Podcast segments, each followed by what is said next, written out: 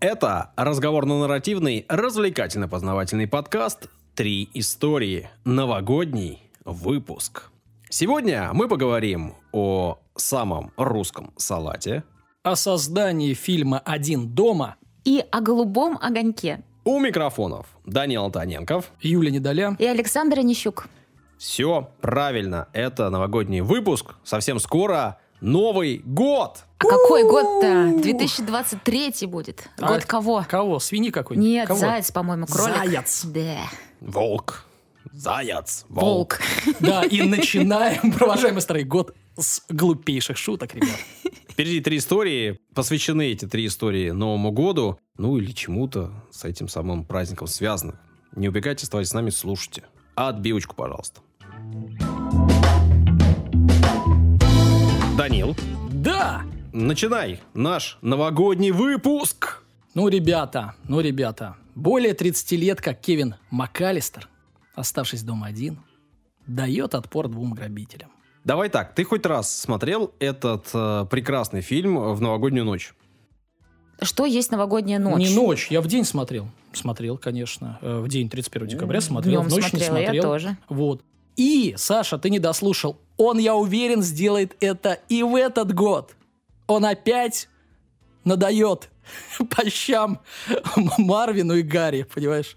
И будет это делать э, постоянно. И действительно, у нас есть новогодние фильмы, да, «Ирония судьбы» или «С легким паром», там «Карнавальная ночь», еще какие-то. Это наш советский фильм, мы их все любим. «Джентльменов удачи» часто показывают. Но если брать иностранные фильмы, ну, чего уж там, голливудские, конечно, есть там «Гринч», похититель Рождества у них, еще что-то. Плохой Санта? Да, плохой Санта, да. Но немножко про другое, ну, допустим. Я понимаю, что Юле нравится образ, образ там э, э, Санты. Но а, вот это, наверное, самый такой э, атмосферный для меня, по крайней мере, фильм. И я решил, почему бы нет. Я думаю, что не только для тебя, а для многих слушателей. Ну, давайте, история долгая, ребят. Присаживайтесь, наливайте глинтвейн. Шампанское, мандаринки очищайте. Глинтвейн. Ладно. Режьте салаты, слушайте историю. Да. Итак, начнем со сценариста. Свою карьеру Джон Хьюз, сценарист Джон Хьюз, начинал как рекламный копирайтер. Вот. Но его никогда не отпускала вот идея кинофильмов э, и желание писать сценарии. А в итоге он и перекочевал,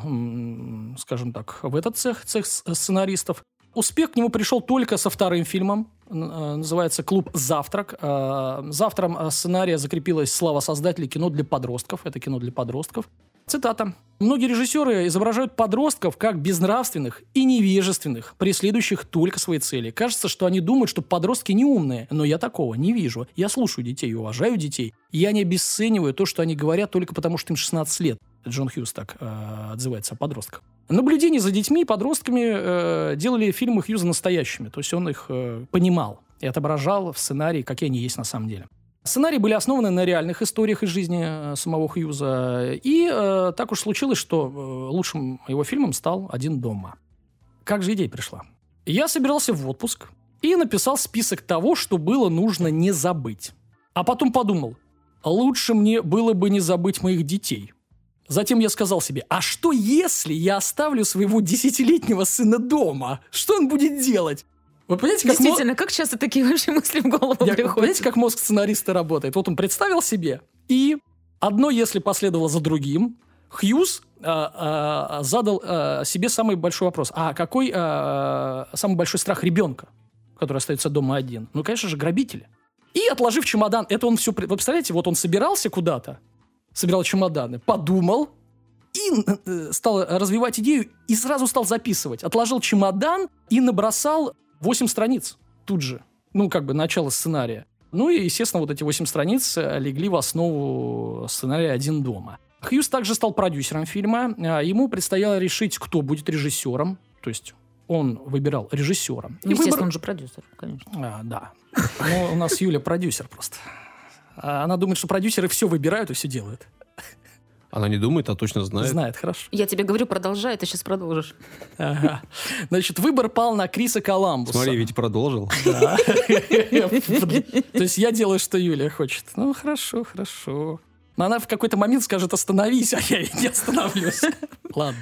Надо сказать, что Коламбус находился в отчаянном положении. Он уже вообще э, не был уверен, что будет работать режиссером, потому что были неудачные фильмы, и все. Он как бы отошел как будто бы уже от дела.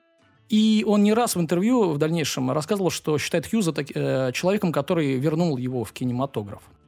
Студия. Какая же студия э, взялась за фильм? Тоже не все, э, слава богу. Значит, фильм был запущен в производство на студии Warner Brothers, но уже в процессе работ э, всплыл финансовый вопрос. Студия готова была вложить 14 миллионов долларов, а затраты были рассчитаны на 14 миллионов 700 тысяч. Вот, э, Warner э, отказались платить, и съемки передали на баланс другого голливудского гиганта 20 век Fox. В дальнейшем бюджет вырос еще на 4 ляма, то есть до 18. Но знай, Ворнеры, э, Какую братишки, ка- какую они снимут, я думаю, они уже локти там, наверное, накусали конкретно о сборах в конце э, истории. Ну и э, вообще 18 миллионов не так и много. Ну, конечно, это те времена, э, 90-й год, но все равно не так много. А почему? Потому что невысокие затраты были обусловлены дешевизной актеров. Э, Чтобы вы понимали, Макалей получил 100 тысяч долларов. 100 тысяч из 18. Мало вообще кто верил, что удастся сделать хороший хитовый фильм, где две трети времени в центре кадра девятилетний мальчишка. Ну вот не поверили, Ну, да? а из звезд, ну, Джо А там- ну, только Джо Пеши. Ну, кстати, Марвин, а, ну вот, э, Марвин, я имею в виду персонаж, э, это тоже э, известный на тот момент комик. Ну ладно, а- об этом позже. А позже имеется в виду прямо сейчас, да. Хьюз э, сценарий писал под Макалея. Потому что он до этого у него снимался. Абсолютно верно. Фи- в фильме э, «Дядюшка Бак». Но кастинг-редактор должен был все-таки пригласить других э, детей, ну, это, знаете, как госконтракты. Надо, чтобы кто-то присутствовал еще. Вот, позвали этот э, го- госконтракт. Одним из условий отбора было то, что ребенок должен был э, верить в Санту. И найти э, среди 9-11-летних мальчиков, э, ну, это было уже проблемой. То есть не все уже верили э, в Санту. А вот Калкин верил. Основным конкурентом Макалея стал юный актер э, Джеффри Вайсмен. Он не получил роль Кевина, но сыграл соседского мальчика, из-за которого э, главного героя и забыли дома. Ну, похожий парень, который там забегает в машину, которого считают в Да, машине. да, да, да, да, когда считали по головам. Цитата. «Ни у кого не было такого качества, что было у Мака». Мак – это Макалей Калкин. Он чувствовал себя настоящим ребенком, но при этом был невероятно обаятельным и необычайно забавным. У него просто было это обаяние. Мак также был не идеальным, и это было здорово. Одно его ухо было немного изогнутым, он не был похож на других детей, но а, все, кто его встречал, влюблялись в него, и для меня это и значит кинозвезда, вспоминал э, режиссер. Ключевым для фильма стал отбор домушников, ну, грабителей, а, которые должны были стать э, партнерами Калкина. Авторы фильма некоторое время обсуждали кандидатуру, внимание, Роберта Де Ниро на роль Гарри. И даже вели с ним переговоры, но актер как бы не воспринял эту идею вс- всерьез. Потому что мало денег? Ну, не, Не, ну, знаю. образ, я думаю, образ, скорее ну, это же всего. какая-то детская комедия подростковая. А Де Ниро снимался в Теперь. детских. Да. Ну, не, не молодым. Молодым он был таким гангстером, как бы он других-то ролей не, не играл. Это сейчас как постарел, ну да, там, может быть. В итоге э, в команду удалось заполучить Джо Пеши. Джо Пеши тоже э, из- известен по криминальным э, ролям в «Славных парнях». На роль напарника Марвина студия вначале отказалась брать комедийного актера Дэниела Стерна, потому что он был очень дорогой. Он на тот момент был э, известным. Ну, это вот как раз кто и в итоге сыграл. Да, да. Но режиссер умолял. э, Он нам э, нужен. Нужен, извините, дорогие. Ну, согласись, что он просто в порядке. да в смысле. он вообще, может, даже лучше, чем Пэши. Да, хороши оба. При этом, вот ты где-нибудь его еще видел? Нет, я родился поздно, как его уже слава зашла. Продюсеры пошли навстречу, и цитата. Пеше все время говорил, что его узнают только по роли в «Один дома».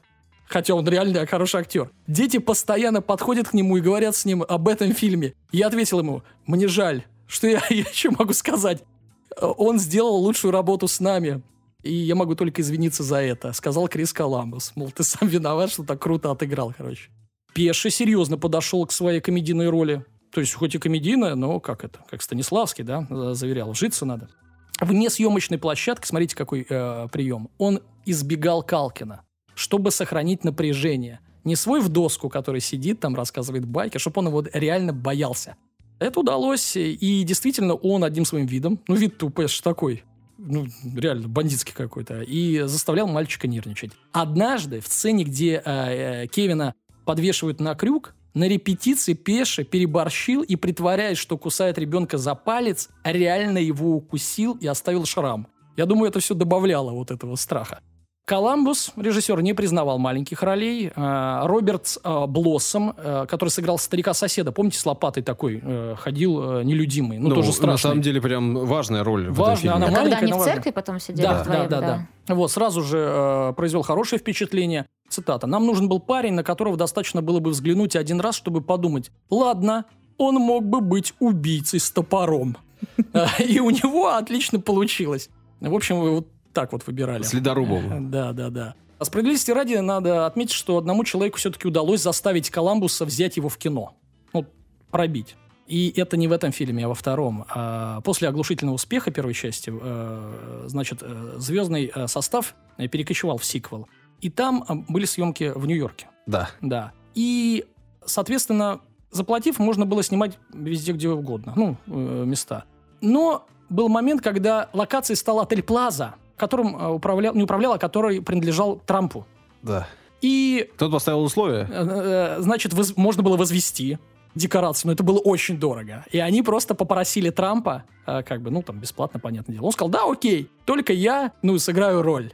И мы, с- Камео. да, и мы согласились, и э, на удивление режиссера люди приветствовали Трампа на экране. Ну, люди же смотрят, да, создатели, на реакцию, то есть им понравилось. Они боялись, что не понравится. Ну, все-таки олигарх, там, Трамп, неоднозначная личность. Они его хорошо Ну, встретили. тогда он был не такая неоднозначная личность, как сейчас. Да нет, он всегда, у него там какие-то конкурсы были, там, э, там и красоты, еще, еще что-то. Ну, такой, да. И, Эпатажный. да, и получается, будущий президент США напросился на роль в один... Напросился. Ну, Да. поставил условия. Условия, Хочешь меня да, снимать? да, да. Снимай ну, меня. красавец, красавец. Помните легендарную сцену с телевизором? Когда а, Кевин прогоняет... а, Фильм. в- в- да, да, да, да, вора, включив э, погромче гангстерский фильм. Это моя любимая сцена из детства. Я там чуть ли не цитировал ее, ходил. Просто дословно. Она огненная. Я ее не могу не процитировать сегодня. Наизусть, я надеюсь. Конечно. Давай. Если ты не уберешь свою мерзкую, гнусную, трусливую задницу с моего порога, я набью твои кишки пулями. Один, два, десять. И начинает стрелять, сцена с петардами. И потом фраза. А сдачу оставь себе, грязное животное. Гениально. И потом вот этот Марвин убегает, испугавшись, находит Гарри, и, э, там, там бандиты там стреляются, я кто там, типа, змей? И Пэш такой стоит, змей, змей, змей, перебираем. Не помню никакого змея. Я обожал это. Просто обожал. Я, кстати, пересмотрел перед историей это все. И вот, зрители, а многие до сих пор думают, что это реальное черно-белое кино 30-х каких-то годов. Но на самом деле эпизод по сценарию Хьюза сняли специально для «Один дома». То есть это фильм в фильме. На производство ушел один день, декорации были построены в местной школе. Свое название «Ангелы с грязными душами» — это, ну, фильм в фильме. Он получил в честь э, гангстерского боевика 1938 года «Ангелы с грязными лицами». Ну, просто переделали. А во второй части «Один дом» режиссер также использовал этот прием, только он э, снял продолжение. «Ангелы с еще более грязными душами». Ну, то есть такие, да, мелочи, пасхалочки очень крутые. Ну, про композитора надо сказать. Э, Выступил э, композитором фильма Джон Уильямс. Потому что, ну, это большая часть фильма. Серьезно. Да, ну это, ну, мне кажется, это такой эпогей э, вот этих всех э, и шалостей Калкина. Ну, на мой взгляд. Не утек, Саш, не утек. Именно вот это. Уильямс, э, вообще-то, к тому времени уже был прославленным обладателем четырех э, Оскаров э, за музыку к фильмам. Это «Скрипач на крыше», «Челюсти», «Звездные войны» и «Инопланетянин». То есть был как бы уважаемым и серьезным человеком, как говорит Саша. Однако «Один дома» стал для него вызовом, потому что, ну как это? Он такие фильмы музицировал, писал для, для них песни. Песни. Композиции музыкальные, саундтреки. А тут рождественский, подростковый фильм-комедия.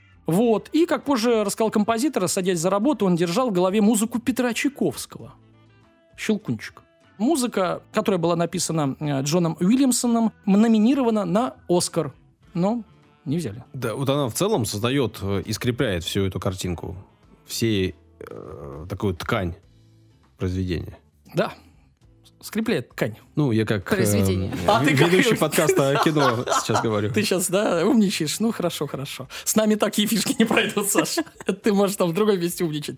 Ладно, а, съемки, съемки. Самой большой неожиданностью стала импровизация Калкина, которая стала культовой и даже э, на постерах потом распространялась. Помните, да? По сценарию Кевин должен был приложить руки с бальзамом после бритья к щекам. Они как бы начинают гореть, и он а, одергивает руки. Ну, потому что больно. Хьюз считал, что это естественная реакция человека одернуть руки.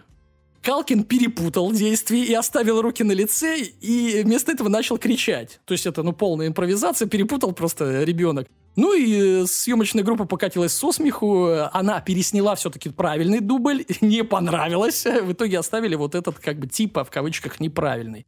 Ну и вот этот легендарный момент, конечно, вошел в историю. Так он, по-моему, на обложке даже, если не Да ошибаюсь. я и говорю, он что кричит? постеры, да. да, И в э, трейлерах везде он. Да. Джо Пэш, игравший Гарри, до этого в основном снимался в, в боевиках, как я говорил, и э, никогда не, э, ну, не скромничал э, в выражении своих чувств. На съемках с детьми э, это накладывало свое ограничение. Значит, после нескольких сцен, где Пеша, не стесняясь в выражениях, ругался матом, Коламбус подошел к нему и попросил пореже использовать слово, а точнее не использовать, а вместо этого говорить слово «холодильник». Но даже холодильник не спасал Дж- э, Пэша. В общем, вот такой курьезный случай, что матерился постоянно. Да, действительно, это же весело, материться при детях. Вау! Ну там он весь фильм, он что-то...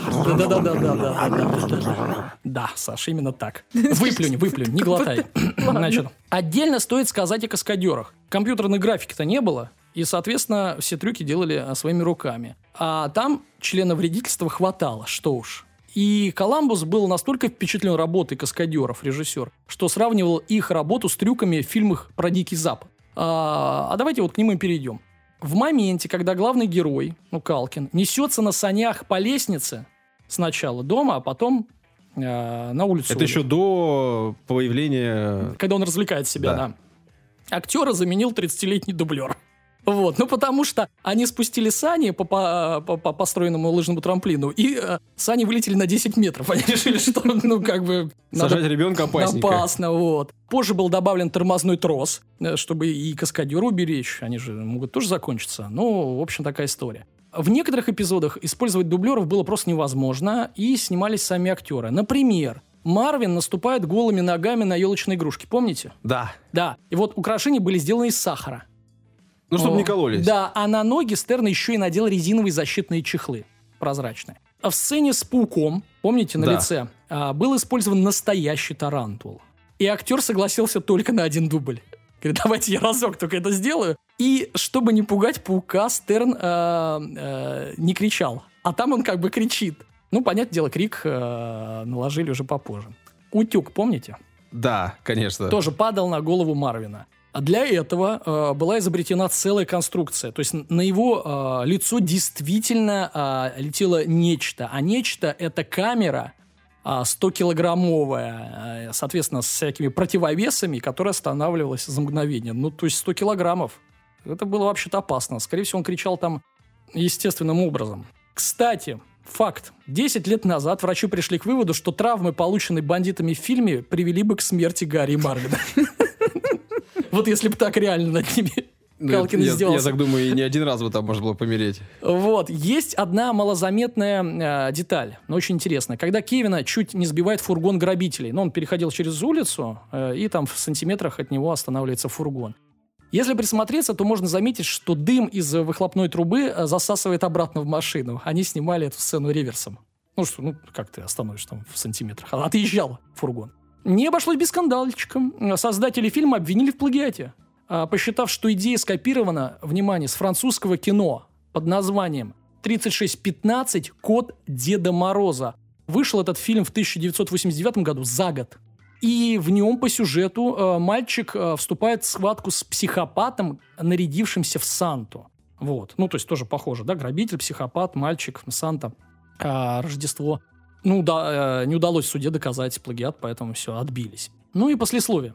За съемки в первой части, как я говорил, Калкин получил 100 тысяч долларов. За сиквел Миллион. 4,5 ляма. В свой первый уикенд «Один дома», мы про первый фильм говорим, сорвал кассу, заработал 17. Первый уикенд уже отбили.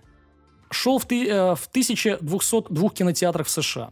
Фильм возглавлял прокат, внимание, на протяжении 12 недель оставался в топ-10 до рождественский фильм, до июня, до лета. То есть рождественский фильм, а все Полгода. ходят, да, ходят. стал самым кассовым фильмом 90-го года, а попал в книгу рекордов Гиннесса. Всего фильм собрал, внимание, 480 миллионов долларов, затраты 18. Продолжение, кстати, мало, ну, оно есть, его смотрели, но... Вторую часть, Да, да, да, да. Хуже? Ну, кажется, как будто бы хуже. Кажется, но это не так. Продолжение, во-первых, вышло в 92 году, то есть буквально сразу на, это, на этой волне. Бюджет был тоже почему-то 18 лямов, и 4,5 из них э, Калкина. И продолжение собрало 360 миллионов. То есть, как бы поменьше, но, извините, очень сильно прилично. Спустя 30 лет... Кстати, есть же и третий. Ой, не только третий. Там есть и четвертый, и пятый. Ну, Ну, там уже другие снимаются, да? Да. Нет, в третьем уже даже другой. А Да. третий, я почему говорю про третий, потому что он буквально тоже сразу через э, 5 лет, в 97 году. Вот, ну, там вообще как бы, ну, ни о чем, да, потому что Калкина не было, а все, вот на мой, на мой взгляд, это лично, конечно, на обаянии Калкина там э, держится фильм там 50%. Но спустя 30 лет, внимание, а, Дисней решили э, переснять. Ну, как это? Ре, что там? Ре, Буд? Как? Саш, ты же. Позор. Вот правильное слово для этого, для этой Ну, а пересъемки. ты смотрел? Я просто Частично. посмотрел, что на кино, кинопоиске 2,7. Я не смотрела даже. Я даже Вот. не знала, что Сняли, переснимали. представляешь, ужас. Это просто покадровая пересъемка. Да? Практически, Серьезно? но... С- т- Вообще Ну, со без- всеми другими людьми? Ок- Без окей, Калкина. я, я я скажу не так. Частично покадровая пересъемка, частично другая история. Другой мальчик, э, Мгм. другие люди, понятно. Там за, затравка немножко другая, потому что мир как бы современный. Но в целом, от, с точки зрения издевательства, это прям... Ну. Да Я даже не смотрел, не хотелось, знаешь, портить впечатление. Там снимается в качестве такого камео, не камео. Кто, брат. Обама? Брат. э, Калкина? Как бы вот э, Калкина, маленького того. МакАлистера. Он- да, персонажа. МакАлистера. Он снимается там в качестве полицейского, Я который понял. должен приехать Мгм, посмотреть. Ну, что-то. Ну ладно, несмотря на то, что «Один дома» был самым коммерчески успешным проектом э, сценариста Джона Хьюза, возвращаемся к сценаристу, фильм не стал э, творческим венцом. Так, в 91 году э, вышла картина «Кудряшка Сью», тоже известная. В 92-м «Бетховен». Ну, кто не знает Бетховена? Это все Джон Хьюз. В 96-м «101 далматинец». Все мы это знаем. А, То есть это такие подростковые, легкие комедии. э, вот. Я бы не называла их подростком, мне кажется, это больше семейные Ну, даже, может наверное, быть, какие-то. ну, подростково-семейные, да. Ну, можно посмотреть всей семьей. Да. Да, вряд ли будет э, отец в 60 лет с сыном 40-летним смотреть, так ведь? Ну ладно, в конце 90-х Хьюз э, вернулся в родной Иллинойс, перестал общаться с прессой, оставил кино и занялся фермой. А В 2009 году ему было 59 лет, и он э, во время прогулки умер от сердечного приступа. Коламбус с выходом э, фильма «Один дом» получил новый карьерный рост, толчок. Ну, мы говорили о том, что он был забытым режиссером. В начале э, 2000-х он снял э, первые две части саги Юля о Гарри Поттере. Продюсировал фантастическую четверку, Ночь в музее, Рождественские хроники. И до сих пор продолжает активно работать, э, специализируется на семейном кино. Что Калкин? Ну, вы знаете, что Калкин. Как и многие дети-актеры, во взрослом возрасте он, конечно, уже Не тот. не то чтобы не тот, но почти не снимается. Так, Значит, ну там проблема, у него было много всяких разных. да, Это связано- Излишества всякие нехорошие, да. Отец Кевина, помните, актер Джон Хьюарт, э, он э, предпочел перейти на телевидение, и его известной ролью стал коррумпированный полицейский в сериале «Клан Сопрано», который получил Эмми. А В семнадцатом году Хьюарт скончался из осложнений после операции на спине. Кэтрин Ахара, мама Кевина, ну я так... по Тоже круто, э, Да, сыгравшая. Да, такая, да, нормально, мне тоже понравилось. А, да, По сей день активно она снимается в кино, на телевидении. В сентябре 2020 года получила Эмми за главную роль э, э, в «Шитс Крик». А, Значит, ну, а «Один дома» до сих пор остается одним из главных рождественских фильмов в истории э, и кино американского, да и мирового, наверное, с уверенностью можно сказать тоже. Да, к этому дому совершается паломничество. Это Да, известный да, адрес, да, туда да. ездят, снимают, там живут обычные люди, по-моему, если не ошибаюсь. Бедолаги. В общем, это да. Ну и, конечно, ну, хитяра. Хитяра можно смотреть бесконечно. Вот как... Ребят, пересматриваем. Либо смотрим программу, включаем телевизор, либо реально... Я очень хочу посмотреть. Сейчас смотрим. поеду и смотреть буду. Хорошо. Вот я спросил в самом начале, э, Данил, смотрел ли ты его хоть раз ночью? Он говорит, я вот прошлый Новый год ночью там отпраздновал туда-сюда, и часа там в два, в три включил фильм и посмотрел Ну, я, я его звал к себе домой. Звал, но я решил, что Даже тут один дома победил. Да-да-да. Подлец какой. Поздравления решили в этот раз мы прочитать, никаких комментариев, зато мы собрали в нашем телеграм-канале поздравления. От вас. Да, для тех, кому вы решили эти самые поздравления посвятить. Итак, ну поехали. Поздравляю любимую маму с Новым годом. Мама, спасибо. К сожалению, без подписи. Поэтому, в принципе, сейчас все мамы э, приятно расплылись в Которые улыбке. слушают наш подкаст. Да, да. Следующее поздравление. Привет, ведущий подкаста «Три истории». Поздравляю вас с Новым годом, успехов в вашем творчестве. И, пользуясь случаем, хочу поздравить с этим праздником вашу постоянную слушательницу, а также мою любимую жену Олечку. Здоровья, счастья и чтобы неприятности обходили стороной наше семейное гнездышко. Ваш подписчик Михаил из Санкт-Петербурга. Просто красавчик, да? Да. Да, мы присоединяемся. Ну, с Новым годом. У них там семья, у них там идиллия, не надо никуда присоединяться. Сейчас придем. Тук-тук. Тазик, готов салата. Дальше идем. Никто из моих друзей не слушает подкаст «Три истории», а посему прошу поздравить с Новым годом следующих людей. Александр Нищук, Спасибо. Данил Антоненков. Спасибо. И, конечно, открытие этого года в рамках моих подписок Юля Недоля. Желаю развивать каналы, подкаст и многократно увеличить количество подписчиков в будущем году, пишет Алекс. Открытие, значит. Алекс, привет, спасибо. Привет, спасибо большое. Приятно. Здравствуйте. Я Мне- думаю, что Алексу приятно, когда ты ему таким голосом говоришь, что тебе приятно. Следующий, мне приятно, что и тебе приятно. Здравствуйте! Мне очень нравятся ваши выпуски, что с радостью жду четверг. Я желаю, чтобы вы и дальше развивались в подкасте «Три истории», и хочу, чтобы у вас было все отлично. А Саше, чтобы он душнил.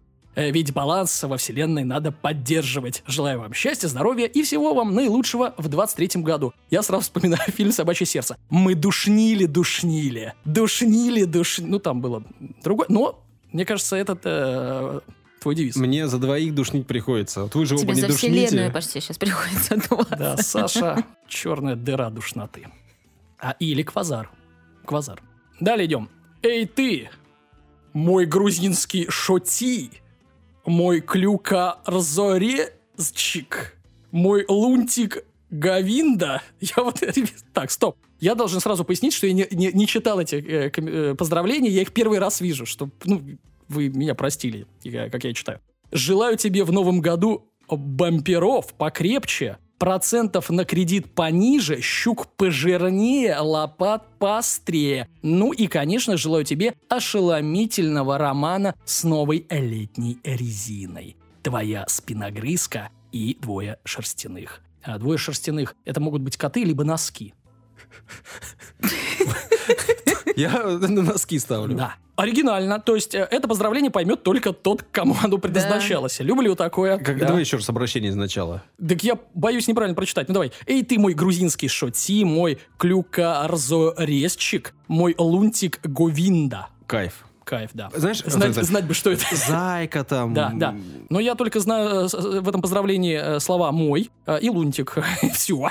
Ладно, идем дальше. Хочу поздравить двух своих маленьких принцесс, Эву и Эмму. Ну и, конечно же, свою королеву Таню. С Новым годом вас, вы лучшие. Ну и как же не поздравить наших офигенных ведущих этого офигенного подкаста. Вас также с Новым годом ждем новых юбилеев, рекордов и шуток. Вы точно, вы тоже лучше. Джеймс пишет. Я думаю, Офигенно. Спасибо. да, я, я так понадеялся, мы точно лучше, а мы тоже, как, их, как и миллион других, понимаешь? Ну ладно. Джеймс, Нет, ладно. как и его любимая. А, Ты что? Нифига себе, мы в таком ряду почетном. Хорошо, спасибо, Джеймс. Джеймс Блант, наверное. Значит, поздравляю всех. Ты уже эту шутку шутил. Он тебе сказал, что нет. Не повторяйся. Я шутил ее на аудиторию в 200 подписчиков. Ну, он тебе уже дал ответ. Нет. Он А просто бил. сейчас люди слушают. Может, он Миллионы передумал, нас. ну.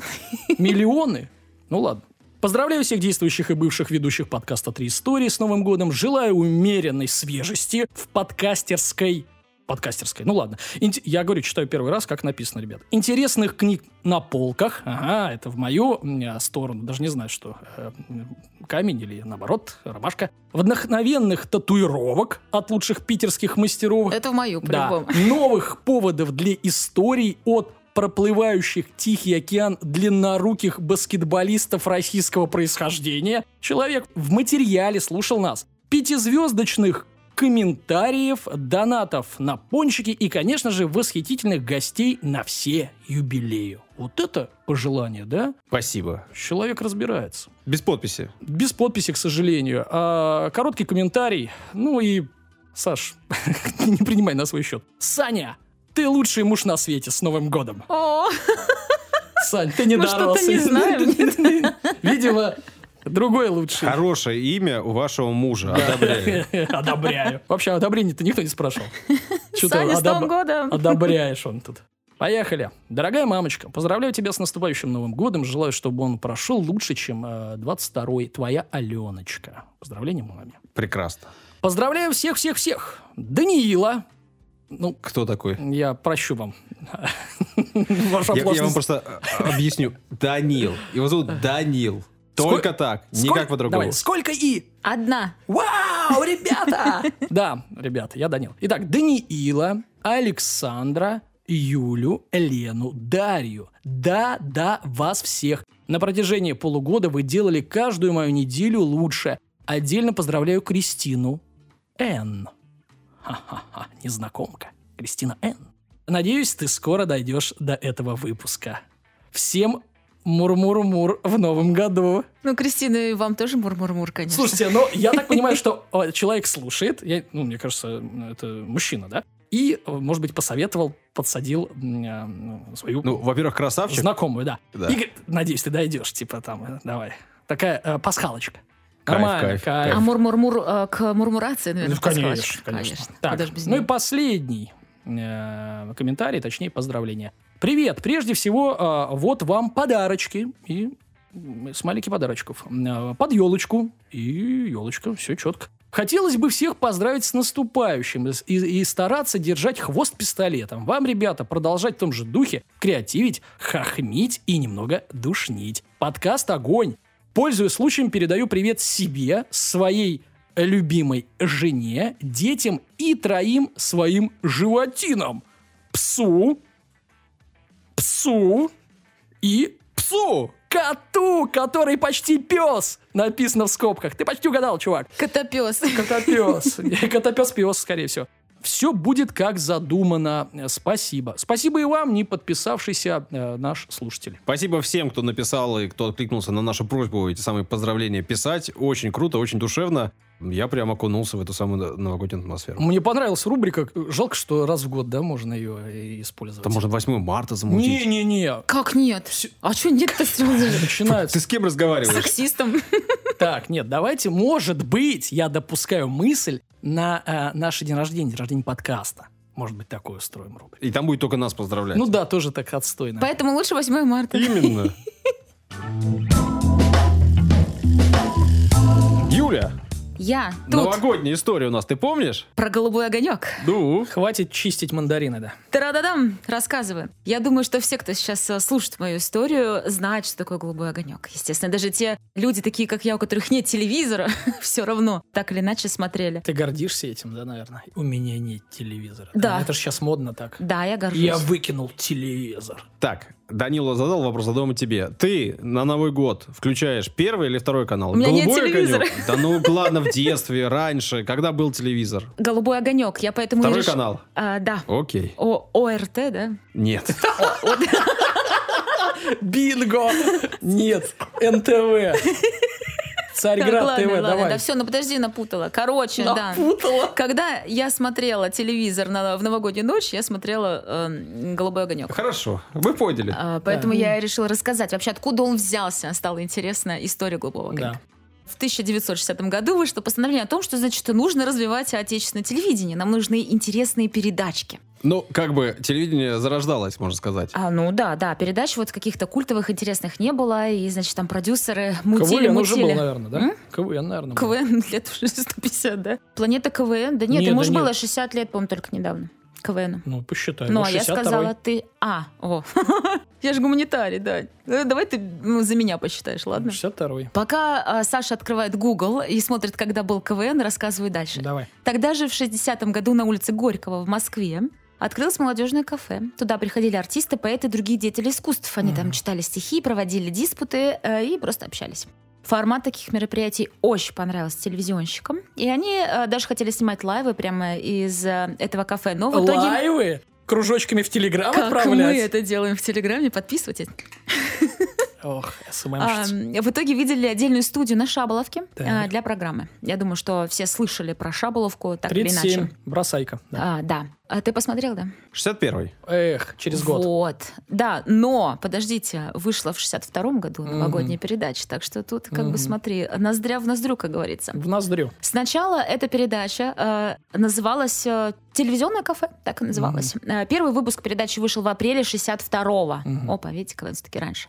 Сперва она выходила еженедельно, по субботам. Тогда ее гостями были не только артисты и композиторы, ее посещали ударники труда, военные, вообще просто обычные люди, которые рассказывали занятные, интересные истории. Это прекрасно. Как Это то, чего не хватает нашему телевидению. Да. Хватит уже смотреть на эти одинаковые лица. Пригласите нормальных людей с, на- с- с живыми историями. Вот, и как раз-таки интересно, что в дебютном выпуске передачи Юрия Гагарина решили не представлять, чтобы не подчеркивать его слишком высокий статус на фоне обычных э, гостей, которые пришли на передачу. А так его никто не да, узнал, да, да, никто не узнал. Слушайте, ну одно дело узнать, а а другое дело боготворить и и сидеть и только вокруг него По-простецки, всем- в общем. Э, Да, по-простецки. Ну вот Юра, вот э, Петя, вот Вася, в общем. Мгм. Как-то так было. Программа стала популярной советскому зрителю. Очень нравилось, что большие звезды сидят э, рядышком вместе с обычными людьми и беседуют максимально непринужденно. И программа, кстати, выходила в прямом эфире. М, Операторы перемещались по маленькой студии с огромными камерами, а следом за ними ходили либо женщины, либо мужчины в перчатках, поддерживая провода, ну, Мгм. чтобы не испачкать, видимо, ручки. Очень большой везде акцент делается на перчатки. В дальнейшем программа переименовывалась. Сначала называлась «На огонек», м. затем «На голубой огонек». Так. Вот такие изменения, представляешь? Радикальные. А в итоге а, осталось в истории как просто голубой огонек. Название возникло не случайно. В 60-х годах старые телевизоры отошли в прошлое. Их сменили а, рекорды с большим кинескопом, у Мгм. которого было голубоватое свечение. М. А, Даня, ты говорит, он помнит просто. Да не, ну просто черно-белый телек, если ты Помню свой первый телевизор. в темноте смотришь, он такой голубоватым А, светом Да, светится. да, да. И, соответственно, название «Голубой огонек» символизировало тогда ну, прогресс телевидения. Не «Газпром», нет. а, как технический, так и смысловой. Не «Газпром», но прогресс в целом был. «Голубой огонек» быстро отошел от еженедельного формата в пользу праздников. А, 8 марта, 7 ноября и Новый год, Да, естественно. устали каждый день праздновать, да, каждую неделю. Каждую неделю там, да, Да-да. по субботам сколько можно, пора, Мгм. пора сокращать. И так передача стала торжественной, как Мгм. сказала бы моя бабуля. Так, так, Торжественной процитируй. И Данил. Я уже процитировала. Ну, конечно, цитируй лучших людей, бабулю и Данила. 31 декабря 1962 года «Огонек» впервые вышел в новогоднюю ночь. Эта передача была особой. Во-первых, подводились итоги года. Мгм. И, во-вторых, студия была украшена гирляндами, серпантинами, елочками. все такое А было дождиком? красивое. Дождиком? Обязательно, Мгм. обязательно. Без дождика никуда. Серебряным, Да, он так, его так сложно потом убирать. Ужас. бедняжка. Ну и, конечно же, программа длилась несколько часов. Это Так. тоже было важно, чтобы вот можно было всей семьей сесть за стол и, значит, наблюдать э, с ее торжество. Мгм. Конечно, главным героем новогодних огоньков был Юрий Гагарин. Да. Эйфория апреля 61-го, конечно, длилась еще очень-очень много лет. Поэтому космонавты именно, а не артисты, были ключевыми звездами передачи. Ну, это же такие новые герои, новые Конечно. люди. Су- су- Супер, да? Ну, Как бы конечно. Супер люди. Ну и когда технические возможности телевидения стали позволять записывать передачи, это заметно упростило жизнь участникам «Голубого огонька». Не нужно было на сам Новый год, понимаешь, приходить Ну туда. да. Вот, и в 70-х э, программу стали снимать заранее. Теперь приглашенные гости могли спокойно отсняться за месяц до Нового года, и Мгм. на Новый год уже заниматься своими делами. Чесом. А, да. По Ну, стороне. а, съемки проводились несколько сессий, а, разные куски записи комбинировали, в общем, отдельно записывали звук, хлопки, э, чудеса монтажа, в общем, как это называется. А, Мы это вставим потом через три выпуска куда-нибудь. Хорошо. А, Из-за этого огонек начал приобретать те черты, за которые его сейчас принято критиковать. Ну-ка. Искусственные эмоции, фальшивый эффект живого присутствия. И, Все- Кирко- и Киркоров. а, ладно, это твоя критика. Да будет так. Более того, даже шампанское меняли на просто шипучку, а фрукты были сделаны из папье-маше. Представляешь, какая грусть? Отстой! Ой, Я бы не пришла на такую передачу, сколько бы мне денег не заплатили, Да. конечно. Если у вас, Ой-ой. подождите, если у вас нет пару бутылок шампанского на вашу вечеринку, Юля не заглянет. Не зовите меня, я не приду. То есть вот так, тебе звонят э, с Первого канала, говорят, мы, продюсеры Первого канала, приходите к нам э, на шоу. Она говорит, какое у вас шампанское? Да нет, у нас дюшес. Ну все, давайте. Всего хорошего. Да, я уверен, так и будет. Далее пошло по классике. Сценарий передачи стали утверждать в куче инстанциях. Ужесточилась цензура. В общем, нужно было все сценарии заранее проговаривать. А, вот, ну, это тоже классика. Поэтому мы с Данилом любим работать в прямых эфирах. Да, обожаем. Ты что сказал, то сказал. Да, Мы ничего когда вы последний раз в прямом эфире Да вот работали? сейчас вот практически. Саша ничего не вырезает. Ну, вообще, да. Это, кстати, правда. Саша реально ничего не вырезает. Хотя мог бы, ну ладно. Так это работать А- надо. Утверждать. А, огоньки э, стали цветными быть теперь. Все, М. черно-белые телевизоры стали отходить, появились цветные, все это стало еще более красиво. И ярко, и в это же время взошла звезда Алла Пугачева. Да. Юля, ты застала черно-белый телевизор, честно скажи? У тебя был Да. дома черно-белый Я телевизор? 91 года рождения. Ну? Нет, конечно. Ну, а мы застали, да? Да. У меня в 4 года уже был цветной телевизор, там приставка и кассеты Короче, были, Король Лев, Юля, Аладдин и Юля из золотой молодежи, ребят. Да какая, почему? Золотой молодежи. У меня папа военный, какая золотая молодежь Неважно, вообще. слушатели. Золотой, Ладно, меня окей. поняли. Не было черно-белого телевизора, все. Алла Пугачева, значит, у нас звезда взошла, забыли мы, да? Но Несмотря на это, когда Алла Пугачева пришла, и рейтинги очень сильно возросли, все хотели смотреть на Аллу Борисовну и слушать Да. ее великолепно. Она великолепная, я ее обожаю, очень Алла Борисовна, если вы вдруг нас слушаете. Сто процентов. Как это? Воу-воу, Речной трамвай. Ой, сонного причала. Вот что, вот что тебе нравится? Ее голос, что ли? Ну не это. Ты, ну, знаете, вот, не, про Аллу Она Борисовну- хорошая Не, актриса. не первый раз уже Данил пытается Аллу Кошмар. Борисовну вот Я так просто вот. больше не буду про нее Стоп, говорить, значит. давайте так. А, Давайте. Хорошо, что давайте- тебя не слышит моя мама. Она Давай- бы тебя придушила бы голыми руками бы сейчас, я тебе Мама, отвечаю. простите, но правда мне дороже. Значит, э, что я должен сказать? Я должен сказать, что Ты должен это сказать? Обязательно. Ладно, Для давай. мамы, в первую очередь. Слово тебе. Алла Борисовна действительно э, прекрасный поэт, она прекрасная певица, но все ее э, шедевры э, голосовые, они связаны все-таки э, с далеким прошлым, потому что в какой-то момент она стала очень много интонировать, там вот эти, менять голос, и не знаю, с чем это связано, может быть, э, тяжелая жизнь, да, употребление чего-то или так далее, я не знаю, но голос изменился, голос изменился. Слушай, может быть, Если потому что возраст, нет? не- Если вы сравните голос а, а, Аллы Борисовны 80-х годов и, и там, ну, условно, да, даже десятых каких-нибудь нулевых, это другие голоса. Аллу Борисовну любим э, образца 80-х годов. Все, я сказал. Арлекина, Арлекина. Так, возвращаясь, я последний раз скажу про Аллу Борисовну и больше не буду, чтобы ты тут не кипишовал, уже сидит, Я уже кипишую, взмок как уже весь просто. Алла Борисовна, голос у нее меняет. Несмотря на Аллу Борисовну, еще раз повторю, чтобы тебе э, Давай. н- негодно тебе было, передача была все равно под жестким контролем Гостелерадио СССР. Но сопротивляться вкусу масс не могли даже они, понимаете, и звезды вроде э, той же последний раз Аллы Борисовны, Софии Ротару и Валерия Леонтьева могли исполнять по 2-3 песни в «Голубом огоньке». Это была очень Много, большая да, редкость. это круто. действительно очень много. А, подождите, Леонтьев вот в этой сеточке все бегал? Полуголый, нет? Про ананас пел песню. Ананас, блин. Юля, ты Чтобы- кинешь песню про ананас? Да, чтобы вы понимали, Юля тут э, нас знакомит э, с творчеством. А я это видел, эту песню, но я не знал, знал что Юля ее э, ви- видела. А я не видел и Ты в жалею, шоке, что да? увидел.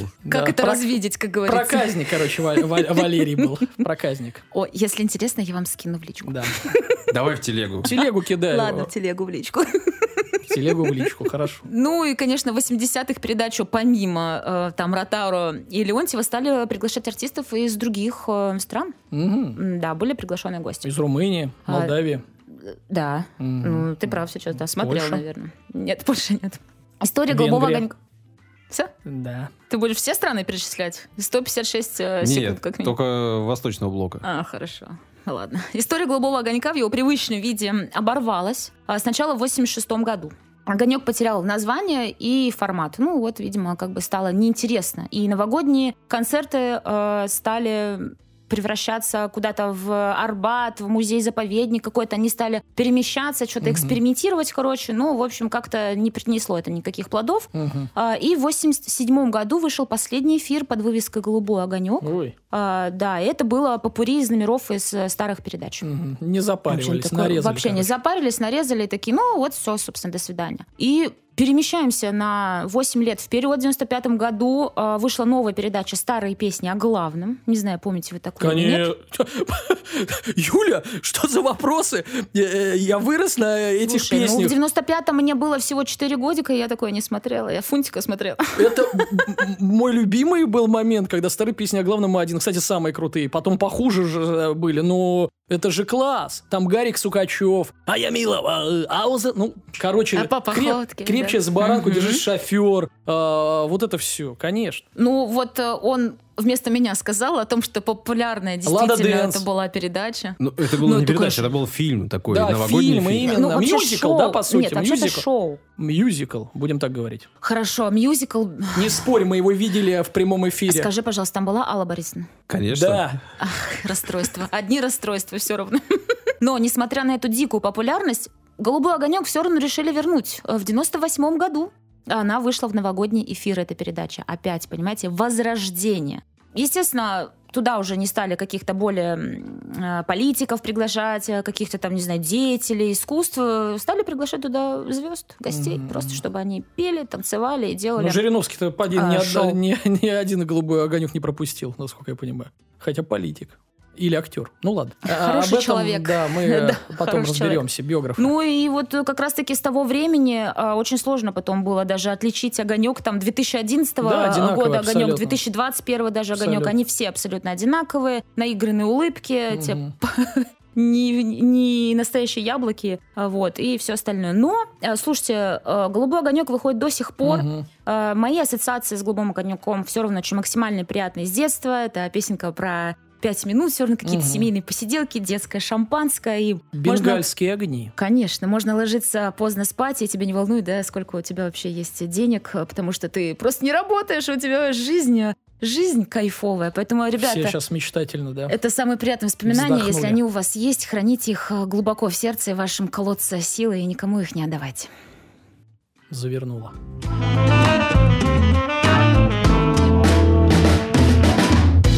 Новогодний выпуск. Третья история нашего самого новогоднего выпуска. И я решил... И последний в этом году. Да, да, закрываю Давай. год. Ничего себе, Данил. Это ответственное дело-то. честь. Конечно, так что напрягись давай. Посерьезней. Не, напрягаться решил с самого начала нет. Э, В смысле, не напрягаться. И э, решил рассказать историю, скорее всего, которую знают многие, частично или прям целиком и полностью. Это оригинально, Саш. Такого у нас не было. Рассказывать историю, которую все знают. Возможно, я сказал. М, хорошо. Проверим, знаете ли вы все факты, например. А возможно, кто из слушателей чего-то не знает. Ну, буду говорить о самом э, банальном э, явстве новогоднего стола. Так-так. Одновременно банальном и одновременно главном. Великолепным, потрясающим, очень вкусным, обожаю. Оливье, понятно. Оливье. Ну а как? Да, о самом э, русском салате. О салате оливье буду рассказывать. Как вы относитесь к оливье? Я, да я уже аж прям все уже не могу, хочу быстрее его съесть. Я обожаю оливье. Я причем обожаю оливье на следующий день обязательно. Утром э, с бокальчиком шампанского, с хлебушком вкусненьким. Подождите, Боже мой. не на следующий день, на следующую неделю, Нет, правильно на говорить. следующее утро, Тазик-то 1 января. длится долго. Как же это вкусно. Таня, а ты? Да я спокойно. Нет, конечно, в детстве нравилось. Э, Вот. Один хлеб ел, как оливье на Новый год, очень красота. А, сейчас, ну, спокойно, да, нормально. А Ну а с чем вы предпочитаете там? Соленое... С шампанским. Огу- э, Огурец должен быть обязательно соленый, ребята. Я не И люблю с докторская мясом. колбаса. Вот, с колбаской обязательно. И главное, меленько все, не больше, чем горошек. Ровненько. Кстати, вот горошек не люблю в, в оливье. Если не закинете, я к вам приду домой. То есть без горошка и с мясом. Нет, почему? С И без мяса, с колбасой. И ты не любишь с мясом. С мясом нет, с колбаской обязательно. Так, именно с докторской, Докторской. без жирков, Да, я без эту всех историю вот вот знаю, жилок. потому что почему колбасу заменили, э, ну, мясо заменили на колбасу. Давай, рассказывай. А я не знаю. вот Тебе не нравится, может, кстати, выйти. Буду рассказывать уже по сложившейся традиции несколько версий. Вы сами выбираете тот ингредиент, который вам нравится, добавляйте его в том количестве, в котором вам кажется правильным. Ну, Ничего такой себе. салат, настоящая история салат. Начнем с названия. Давай. Оливье. Ну, из классификации хотя бы какой-то. Вот если вы выбираете салат без горошка, Так, Или, например, вы выбираете салат с мясом, так. Это а не с колбасой, уже то это столичный получается. Да. Вот Юлия шарит, правильно Я понимаю. же женщина. Салат столичный, вот он без горошка. Может, она женщина? Может быть, сестра уже развелась? Может, она женщина? Ладно, это я начал А цитировать вот если вы. Где-нибудь за границей, ну или в России, выберете салат русский или русский салат, да, Мгм. вот по-разному может быть написано, то вам, скорее всего, принесет то, что и называется оливье. Мгм, Но за границей точно. Это вот как, знаете, как русско-американские горки. мгм, мгм. По-разному называется, одно и то же. И понимаем мы под этим совершенно одно Да, и то у же. нас американский, а у них русский. Да, да. Ну и вот у них салат русский, а у нас салат оливье. Мгм. Ну что такое французское, да? что такое Да-да-да. вот э, Оливье? Жеру. Ну, да, Жиру это фамилия, Оливье это имя. Да. А в данном же случае вроде бы Оливье это фамилия. Ну и при этом салат Оливье никто не будет спорить, во всем мире вам скажут, что это э, салат из русской кухни. Настоящая русская кухня. Как-то получается мудрено, да? Да. Французское название, русская кухня. Как это по- получилось? Расскажи нам, пожалуйста. Я не знаю. Я Ну, думаю только об оливье. Понятно, что основная, Все, ты ее можем, можем ее включить потом в Я конце пошла. истории. Основная версия, француз э, приехал в Россию и здесь взял наши ингредиенты и что-то сварганил такое французское у нас, э, что вошло в кухню России, а потом и всего мира. Конечно же, есть у этого повара имя. Зовут его Люсьен, фамилия у него Оливье. Люсьен Оливье, француз. И э, понятно, что это такая основная и главная версия, и у любой версии есть какая-то основа, какие-то факты, где-то они хранятся, куда нужно пойти, чтобы найти первоисточник. Вот первоисточник этой версии — это книга, произведение Владимира Алексеевича Гелеровского. «Москва и москвичи». Мгм. Вообще, э, готовясь к нашему подкасту, уже не раз э, находил ссылки, отсылки и вот такие отправляли меня, читай Москву и москвичи, там все написано, там все есть. Книга большая, книга серьезная, э, культовая однозначно, как мне кажется, написанная серьезным и уважаемым человеком, Мгм. по меньшей мере. Чтобы вы понимали, книгу называют «Энциклопедия русской жизни рубежа веков». Ну, тех еще веков, не вот Мы этих, а вот тех. А, С 2013 года сборник э, вот этих самых очерков входит в список 100 книг, рекомендованных Министерством образования и науки Российской Федерации для школьников, для самостоятельного чтения. Ну, в общем, глыба, а не книга, серьезный, уважаемый источник. Несколько цитат оттуда. Давай. Есть там очерк, который называется «На трубе». И вот я вам их буду сейчас прямо читать. Играть будешь, давай. Ну, э, играть не буду, но Ну, прочту. что-то на трубе. Знатные вельможи задавали пиры в своих особняках, выписывая для обедов страсбургские паштеты, устриц, лангустов, омаров, вина из-за границы за бешеные деньги. Считалось особым шиком, когда обед готовил повар-француз Оливье, еще тогда прославившийся изобретением того самого салата Оливье, без которого и обед не обед, и тайну которого он никому не раскрывал. Это первая цитата. Давай второй. Цитата номер два. Там пропускаем пару абзацев, читаю. На месте будок и Афонькина кабака вырос на земле Пегова Эрмитаж Оливье. А непроездная площадь и улицы были замощены. Пропускаем еще кусочек, читаю дальше. И сразу успех неслыханный. Дворянство так и хлынуло в новый французский ресторан, где кроме общих зал и кабинетов был белый колонный зал, в котором можно было заказать такие же блюда, какие делал Оливье в особняках у вельмож. Ну и третья цитата, чтобы добить вас. Пропустила пару абзацев. Да, еще пару... Верни тогда. Не-не-не, не-не-не. Три француза вели все дела. Общий надзор Оливье, к избранным гостям Мариус и на кухне парижская знаменитость повар Дюге. Ну, вот об этом э, можно почитать. Э, Вообще, книжка действительно интересная. Я ее даже читал. Не целиком, но прям начал, потому что интересно. Ну, пропускал абзацы, мы уже поняли. Да-да-да. да. Быстро прочитал. Не-не, я серьезно вам рекомендую. Как э, такое необычное чтиво Очень. стоит того. В новогоднюю ночь самое то. Версия вполне правдоподобная. Жил э, в Москве француз Оливье, был популярным поваром, давал э, крутые обеды крутым серьезным людям. Потом э, как-то получилось так, что у него, то ли у него, то ли у кого-то нашлись деньги, открылся ресторан, там подавали его изысканное блюдо, оно стало популярным. Блюдо, которое он приготовил на французский манер. Ну, все логично, все классно. Проблема в том, что Оливье, сам салат, это вообще не французский манер приготовления блюд. Да, залили все майонезом. Собрали. Ну, майонез, ладно, это соус провансаль, да, это, в принципе, э, имеет корни как раз-таки французские. Но сама манера приготовления. Ведь французская кухня, э, как любая другая кухня мира, имеет какие-то свои особенности. И это, очевидно, не французский манер приготовления Да, не блюд. все нарубить и смешать, да, это не их стиль. Нет, не, не их стиль. А какой стиль у них? Ну, во-первых, у французов э, много соусов. Да, это очень важно. Там, я не знаю, там ты тысячи, наверное. Да. И все, ну, Без во-первых, шуток. специи. Совершенно, да, прованские травы, вот это все. Там французские какие-то ну, особые. какие-то отдельные, наверное, блюда, да, просто в которые ты что-то там макаешь, да? У них ключевой была фигурой действительно соус, действительно. Да. А Ну, отлич- почему? Потому что на самом деле, ну, насколько я помню, где-то читал, могу ошибаться, поправьте, если я не прав, это такая стандартная фраза. Ну, потому что а, надо было делать вкус каким-то богатым из, ну, из таких себе продуктов. Да, ну, то нет, есть надо ну, было как-то... Надо понимать, что когда-то специи вообще были в... Я про соуса. И вот как бы соус спасал Да, специями было обычных мало. людей. Вкусы нужно было как-то усиливать, и нужно было делать какие-то соусы. И вот э, соус это действительно то, что давало вкус блюдам. Ну, э, возвращаемся к моей истории, возвращаемся к салту оливье и к людям, которые такие же дотошные, как я, душнилы. М, Идут и проверяют есть? Гелеровского. Ну, давай. Говорят, Гелеровский, что-то у тебя там поднамучено. Какая еще французская кухня? Какой еще французский манер? Ребята, впервые в новогоднем выпуске актерка от Саши пошла. Вот одним из таких э, настоящих душнил э, является Алексей Алексеев. Нашел его статью, называется она «Салат да не тот».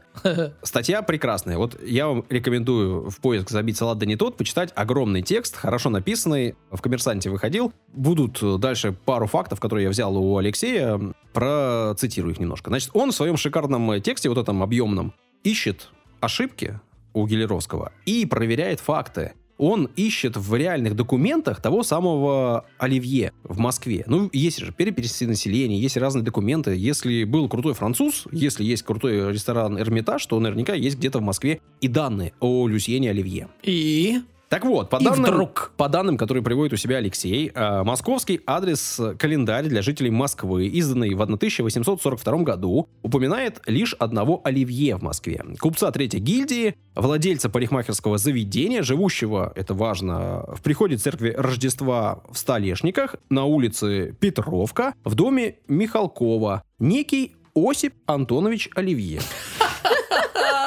Осип. Значит, э, Люсьену, Француз. Люсьену в 42 году должно было быть 4 года. То есть, скорее всего, это его папа. Ну, возможно. При этом часть дома, где жил Осип, э, была отдана под гостиницу «Франция». Ага. Самую дорогую гостиницу в Москве. Ага. Вот. Ну, то есть какой-то человек с французской фамилией живет в доме, где есть гостиница Франции. Дальше, в 50-м году в переписи можно найти купца третьей гильдии Иосифа Оливье. Ну, Осип, Иосиф. Да-да-да. По тому же адресу. М, И отставного чиновника Ивана Венедиктовича Оливье. мгм. То есть уже два человека есть. А В том же 50-м году была проведена перепись жителей Москвы римско-католического вероисповедания. Мгм. Очень хорошие бумаги, очень хорошая перепись, которой можно доверять, потому что она была сделана действительно качественно. Так вот, э, а там опять же находится тот же самый 45-летний э, купец Иосиф Антонович Оливье. Купец э, имеет жену, жену зовут Елизавета, Так. и у них есть дети. Александр 8 лет, Лукьян 6 лет, Евгений 4 года и Маргарита 2 лет от роду. При этом в 50-м году самому Люсьену должно быть уже 12. Мгм. Ну, как- как-то чего-то не сходится. То есть, Не сходится. либо возраст напутан, и имена э, Лукьян, которому 6 лет, и Люсьен, которому 12 лет, вполне могут быть одним и тем же человеком. Ну, как бы чего-то. А может, и не могут быть. И двигаемся дальше. Запутал всех, давай.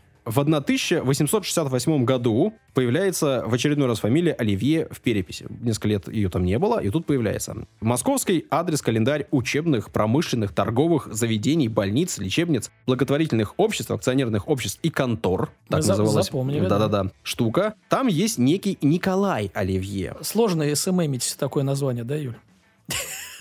Так. управляющий гостиницей «Эрмитаж», который находится на Трубной площади в доме Пегова. Это та самая Трубная площадь, которую Мгм. мастили э, в книге «Москва и москвичи», и тот самый Пегов, Мгм. на земле которого купили и построили тот самый Эрмитаж. Только там это ресторан, а тут это гостиница. Сходится. Ну вот, ну только имя Николай Да. Оливье. Да какая и это разница? 1868 год. Мгм. Далее, уже начиная с 1877 года, везде в справочниках фигурирует Люсьен Оливье. Ему 40 лет в 77 году. Он э, французский подданный. В купеческом статусе 67 года, то есть 10 лет как, живет на Петровском бульваре в доме Пегова Мгм. и содержит гостиницу «Эрмитаж». Слушайте, да он просто поменял имя, да и все. Ну, и, и возможно, за- да. заделся французом. Версий несколько. Либо он действительно поменял имя и стал э, Люсьеном, а до этого был Николаем. Либо он до этого был э, Люсьеном, но представлялся Николаем по каким-то причинам. Либо его вообще звали Лукьян. Но вот с 77 года Люсьен Оливье появляется в бумагах, и он имеет самое непосредственное отношение к той самой гостинице и к тому самому ресторану, где действительно подавали некий салат. Прям история расследования. Крутой и навороченный. Про колбасу и мясо пока ничего я не рассказал, правда? Да, Про это который ты что-то знаешь. Я знаю, все. Мгм, Да я эту историю тоже слышал. Да, понимаю, да. Ну окей, а может ли управляющий гостиницы и ресторана быть одновременно еще и шеф-поваром? Ну вы помните, да, что Гелеровский писал, что есть еще некий знаменитый парижский повар Дюге. А может Пом- ли и этот быть Ну, поваром? Я думаю, теоретически вообще нет, наверное. Это очень сложно. Я тоже так думаю, что, скорее всего, нет. Но кто знает. Опять же, если был некий повар Лю- Люсьен Оливье, который давал крутые банкеты, как писал Гелеровский, наверняка ведь о нем должны быть воспоминания сохраниться в многочисленных там э, очерках, э, журналах, э, этих как их. Ты ведешь как раз, Юля. Гроссбухи. Ну, вспомнил. Что ты ведешь? Кого я веду? С 12 лет, блин. Дневники личные. Вот. Ну вот, в дневниках должна быть упоминание о Люсьене Оливье, крутом поваре французе, при этом французе не просто поваре, а потомственном поваре. Но нет, ни у кого нету, кроме как у Гелеровского упоминания о нем. Но есть упоминание об Эрмитаже, есть э, слова о том, что там действительно подавали крутое блюдо, навороченное для самых богатых людей Москвы. Ну и не только Москвы, всех, кто приезжал в Москву. Будем считать, что действительно там подавали этот салат, будем считать, что он был э, там э, в почете. Но что за салат это был? Как из себя он выглядел? Понятно, что вряд ли это была колбаска, огурчики маринованные, да, или там соленые. Какие должны быть, Данил? Маринованные. Маринованные. Первый зафиксированный рецепт э, этого самого салата оливье был опубликован в журнале «Наша пища» еще в 19 веке, в 1894 году. Позже, очень похожий рецепт на тот самый, был опубликован в книге Пелагеи Павловны Александровой Игнатьевой. В девичестве она была просто Александровой. Потом вышла замуж за Михаила Игнатьева. И Михаил Игнатьев был издателем журнала «Наша пища». Ну, то есть, по сути, муж говорит, вот у меня есть рецептик, э, бери, переписывай. Она переписала его и опубликовала в своей книге. Книга называлась «Практические основы кулинарного искусства». И вот эта самая книга была настоящим хитом. Она еще до революции пересдавалась 11 раз. После этого пересдавалась в 27 году. А потом, в 2013 было переиздание 909 года, которое пересдавалось еще несколько раз. Это такая зеленая книга большая. Ну, у меня у бабушки есть. Ого! Да. Ну, не знаю, какого она цвета у твоей бабушки, но Нифига так как это себе. было один из переизданий, как мы понимаем, э, вариантов э, оформления было много. Короче, без мировой хит какой-то. При этом от э, выпуска к выпуску рецепты в ней менялись. Мгм. В том числе менялся салат оливье. М. Я нашел издание, в котором 1036 страниц. Неплохая книжка. Там есть раздел, три страницы терминологии кухни. Так. Ну, там, например, раскрываются такие термины, как оттянуть, впрыснуть, накатить. А, все любимые наши.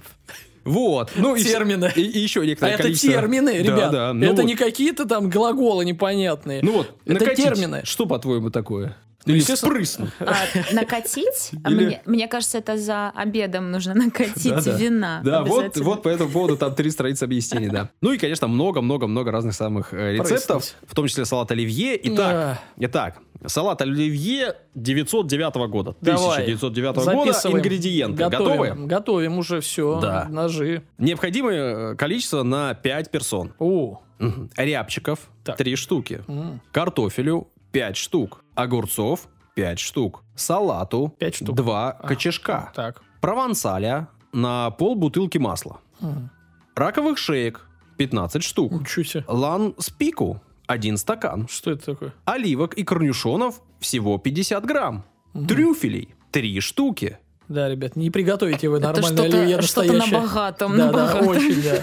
Если вы не пробовали салат, в котором было 3 трюфеля, Мгм.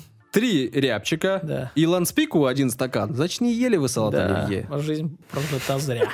Ребята, я сейчас вам расскажу, как правильно оливье нужно делать. Берете докторскую, А Докторскую картошечку. а, по- пол докторской съедаете во Если время хотите, чтобы готовки. Данил пришел на оливье, то горошек не Не добавляйте. добавляйте. То- Даня, ты расскажешь нам про мясо колбасу-то? А что рассказывать-то? Ну, не Сначала, э, ну, я расскажу. Я расскажу, что изначально, ну, я пон- по- понятно, этих рецептов оливье, скорее всего, их миллион. Да, есть самый правильный, который ты зачитал. э, есть еще где-то 100 правильных. Да, и, как я понимаю, раньше, да, с мясом, но это очень дорого. Почему? Вот это, это оливье никто не приготовит. А уже там в советское время должно было быть что-то попроще, кто может приготовить, э, ну, то есть на всю семью и из, э, из продуктов э, обычных, не из ваших раковых шеек. Вот, и Из трюфеля, 15 э, штук. Вот. А, и все, и получилась вся какая-то колбаса, вот это горошек, да. И мясо заменили колбасой, потому что дешевле и доступней.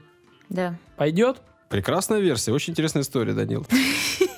Я что-то колбасы не заметил там в оливье твоем. Слушай, я э, сейчас поеду домой, я клянусь, я буду смотреть один дома и делать оливье. И мне аж прям аж бурлит все Да внутри. рано еще, 29 число Что? только. Это типа, это на Новый год не трогай. Мама мне в- раньше вот так Да, вот да, да. кричала на меня. А ты до сих пор не всё- научилась. А все. Мама кричала, А а мне ты- 31, ребята. Я Вау! буду есть все, что хочу и когда Вау! захочу. И пить, что хочу, И да? пить, что хочу.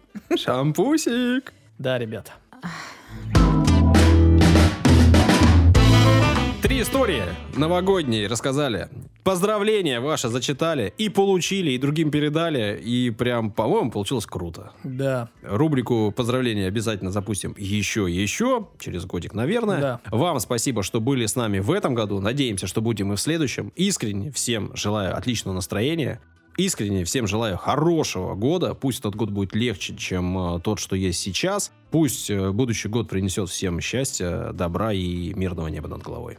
Мы будем с вами следующий год, и надеюсь, что вы будете с нами также. Пока. С Новым годом! Обняла, приподняла. До скорых встреч. Пока-пока!